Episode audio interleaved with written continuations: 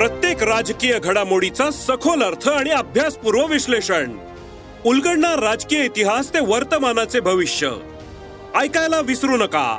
राजकारण पॉडकास्ट दर शुक्रवारी सकाळी अकरा वाजता सरकार नामाच्या युट्यूब चॅनेलवर आणि भारतातील सगळ्या पॉडकास्ट स्ट्रीमिंग प्लॅटफॉर्म्सवर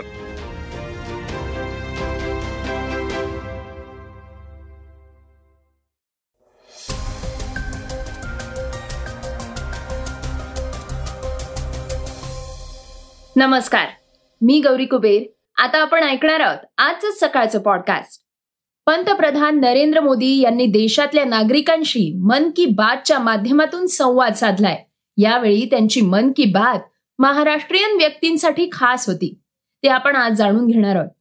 टाटा समूहाची कंपनी टाटा कॅपिटल ही आता दहा हजार कोटी रुपयांचं कर्ज घेण्याचा विचार करतेय याविषयी अधिक माहिती घेणार आहोत. याचबरोबर आज चर्चेतील बातमीमध्ये पंतप्रधान नरेंद्र मोदींवर काँग्रेसनं जी काही टीका केली होती त्याला मोदींनी दिलेल्या कडक शब्दातल्या उत्तराविषयी जाणून घेणार आहोत. चला तर मग सुरुवात करूयात आजच्या पॉडकास्टला अमेरिकेतल्या सिलिकॉन व्हॅलीच्या एका बातमीनं. मागल्या महिन्यात अमेरिकेची सिलिकॉन व्हॅली बँक बुडाल्यानंतर जगभरात बँकिंग संकट सुरू झालं. आता फेडरल रिझर्व्हनं ही बँक बुडाल्याचं कारण शोधण्यासाठी एक अहवाल तयार केलाय. या अहवालानुसार सिलिकॉन व्हॅली बँक ही खराब व्यवस्थापन शिथिल नियम आणि सरकारी नियंत्रणाचा अभाव या कारणांमुळे बुडालीय. अहवालात फेडरल रिझर्व्हनं म्हटलंय की बँकेच्या आर्थिक स्थितीचं मूल्यमापन न करणं हे केंद्रीय बँकेचं मोठं अपयश आहे. फेडरल रिझर्व्हनं आपल्या अहवालात बँकेच्या आर्थिक स्थितीचं मूल्यमापन करण्यात चूक झाल्याचंही मान्य केलंय. गेल्या काही वर्षात टेक आणि स्टार्टअप कंपन्यांच्या वाढीसह सिलिकॉन व्हॅली बँकेची वाढ देखील वेगानं झाली. बँकेत वाढ झाली पण त्याचबरोबर समस्याही वाढल्या आहेत. असं असतानाही बँकेच्या व्यवस्थापनानं या सगळ्या गोष्टींकडे लक्ष न देत कठोर भूमिका घेण्याचं टाळलं. फेडनं बँकेचं प्रशासन आणि जोखीम व्यवस्थापनावरही गंभीर प्रश्न उपस्थित केले. या सर्व बाबींकडे लक्ष न देताही सिलिकॉन व्हॅली बँकेला चांगलं रेटिंग मिळत राहिलं. आणि हेही बँकेच्या बुडण्यामागचं प्रमुख कारण ठरलंय असं म्हणण्यात आलंय. सिलिकॉन व्हॅली बँक ही प्रामुख्यानं टेक कंपन्या आणि स्टार्टअप्सना कर्ज देण्याचं काम करते. मार्च महिन्याच्या सुरुवातीलाच बँकेची आर्थिक स्थिती ढासळल्याचं वृत्त आल्यानंतर ग्राहकांमध्ये भीती होती. श्रोत्यांनो आता मोदींच्या मन की बात विषयी अधिक माहिती जाणून घेऊयात या बातमीतून. पंतप्रधान नरेंद्र मोदी यांनी देशभरातल्या नागरिकांशी मन की बातच्या माध्यमातून संवाद साधलाय.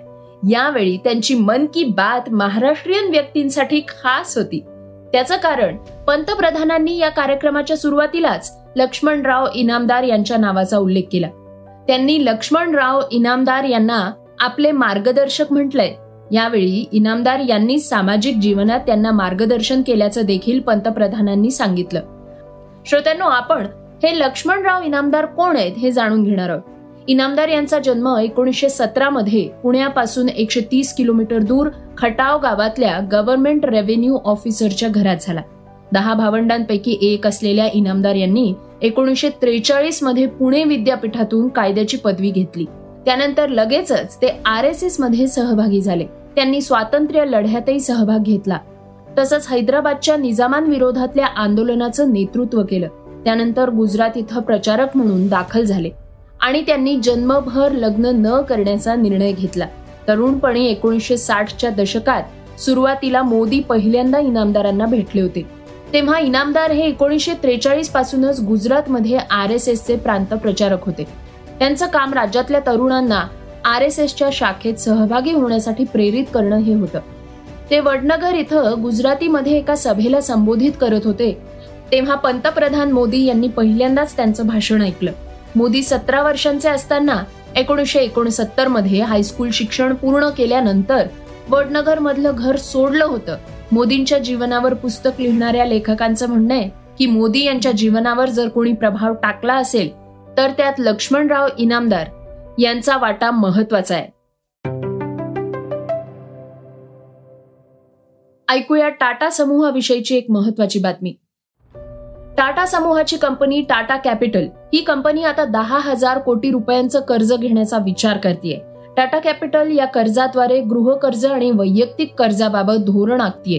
टाटा कॅपिटल फायनान्शियल सर्व्हिसेस लिमिटेडच्या बोर्डानं टीसीएफएसएलच्या विलिनीकरणाला मान्यता दिली आहे कर्ज घेण्याबाबत टाटा कॅपिटलकडून कोणतंही अधिकृत विधान जारी करण्यात आलेलं नाही. बिझनेस स्टँडर्डच्या अहवालानुसार टाटा कॅपिटल हे कर्ज घेऊन आपलं टाळेबंद वाढवण्याचा विचार करत आहे आणि तसंच कंपनीला किरकोळ कर्ज धोरण अवलंबायचंय.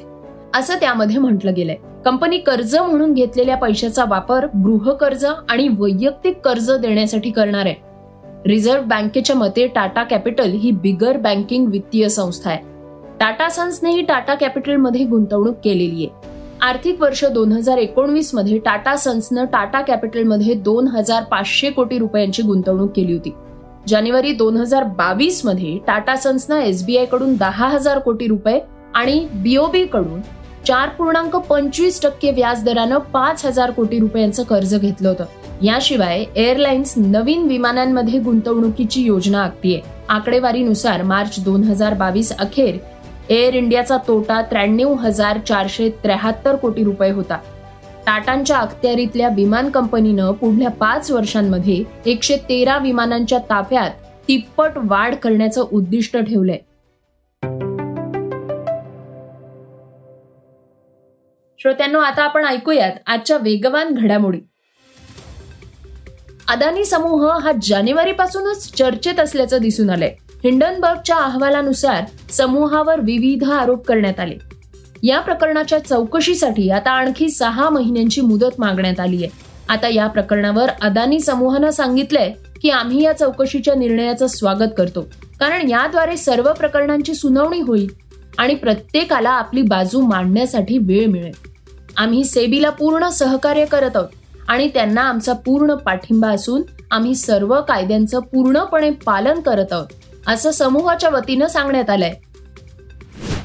पाकिस्तानला शस्त्र पुरवठा करणाऱ्या युक्रेनच्या आणखी एका कृतीमुळे भारतीय नागरिकांमध्ये संतापाची लाट पसरली आहे. नुकतंच युक्रेनच्या संरक्षण मंत्रालयानं एक फोटो ट्विट केलाय. त्यामुळे भारतीयांच्या भावना दुखावल्या गेल्या आहेत. युक्रेनच्या संरक्षण मंत्रालयाच्या अधिकृत ट्विटर हँडलवरून मा कालीचा आक्षेपार्ह फोटो शेअर करण्यात आलाय. भारतातल्या ट्विटर वापरकर्त्यांकडून याबद्दल संतप्त प्रतिक्रिया देण्यात आल्या आहेत. त्याचसोबत नेटकऱ्यांकडून परराष्ट्र मंत्री एस जयशंकर यांच्याकडे यावर कारवाई करण्याची मागणी करण्यात आली आहे. श्रोत्यांनो नुकतेच चला हवा येऊ द्याच्या मंचावर प्रेरणादायी वक्ते गौर गोपाल दास आले होते. तो व्हिडिओ सध्या सोशल मीडियावरून अनेकांचं लक्ष वेधून घेताना दिसतोय. त्यांनी व्यसन मुक्ती संदर्भात एक सुरेख संदेश दिलाय. ज्याची सध्या मोठ्या प्रमाणात चर्चाही होतीये. प्रसिद्ध कलावंत भाऊ कदम न तर थेट स्वतःलाच असलेल्या एका व्यसनावरून गौर गोपाल दास यांना प्रश्न केलाय. आणि ते व्यसन कसं सोडवू असा देखील त्यांनी प्रश्न विचारलाय.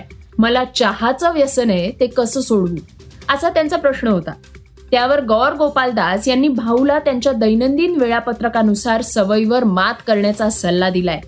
जो अनेकांच्या कौतुकाचा विषय ठरतोय. भारतामध्ये सध्या आय पी एलचा धूम धडाका सुरू आहे.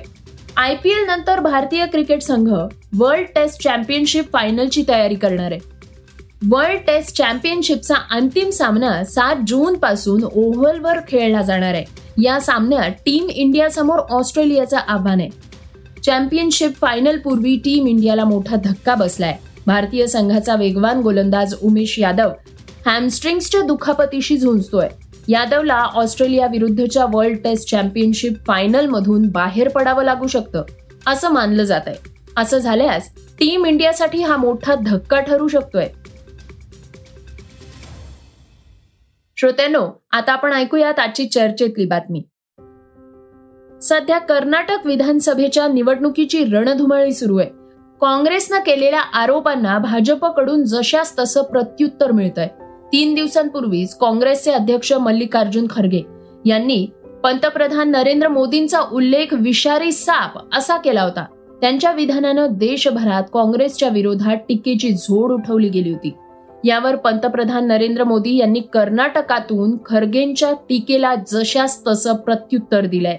मोदी म्हणाले की मी भ्रष्टाचाराविरोधात लढा उभा केल्यामुळे काँग्रेसला आता त्रास होतोय.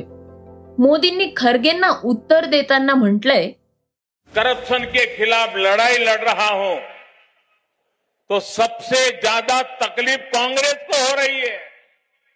और इसलिए कांग्रेस की दिनों दिन मुझसे नफरत भी और बढ़ गई है। उन्होंने मुझ पर हमला और बढ़ा दिया है। ये लोग आजकल धमकी दे रहे हैं। कांग्रेस के लोग धमकी दे रहे हैं। वो कह रहे हैं, मोदी तेरी कब्र खुदेगी। अब कर्नाटका का चुनाव में इनका सबसे बड़ा मुद्दा क्या है? चुनाव में कांग्रेस का सबसे बड़ा मुद्दा सांप है, सांप। सांप के जहर का है।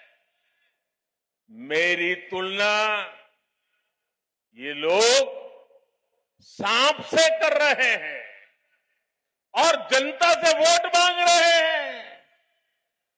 लेकिन भाइयों बहनों, सांप तो भगवान शंकर के गले की शोभा है।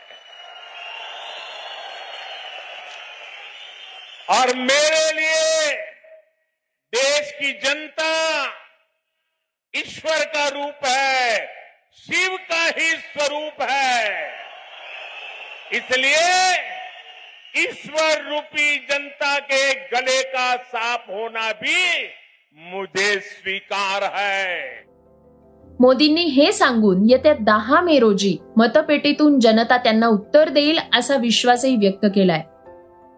श्रोत्यांनो हे होतं आजचं सकाळचं पॉडकास्ट आजचा एपिसोड तुम्हाला कसा वाटला? हे आम्हाला सांगायला विसरू नका.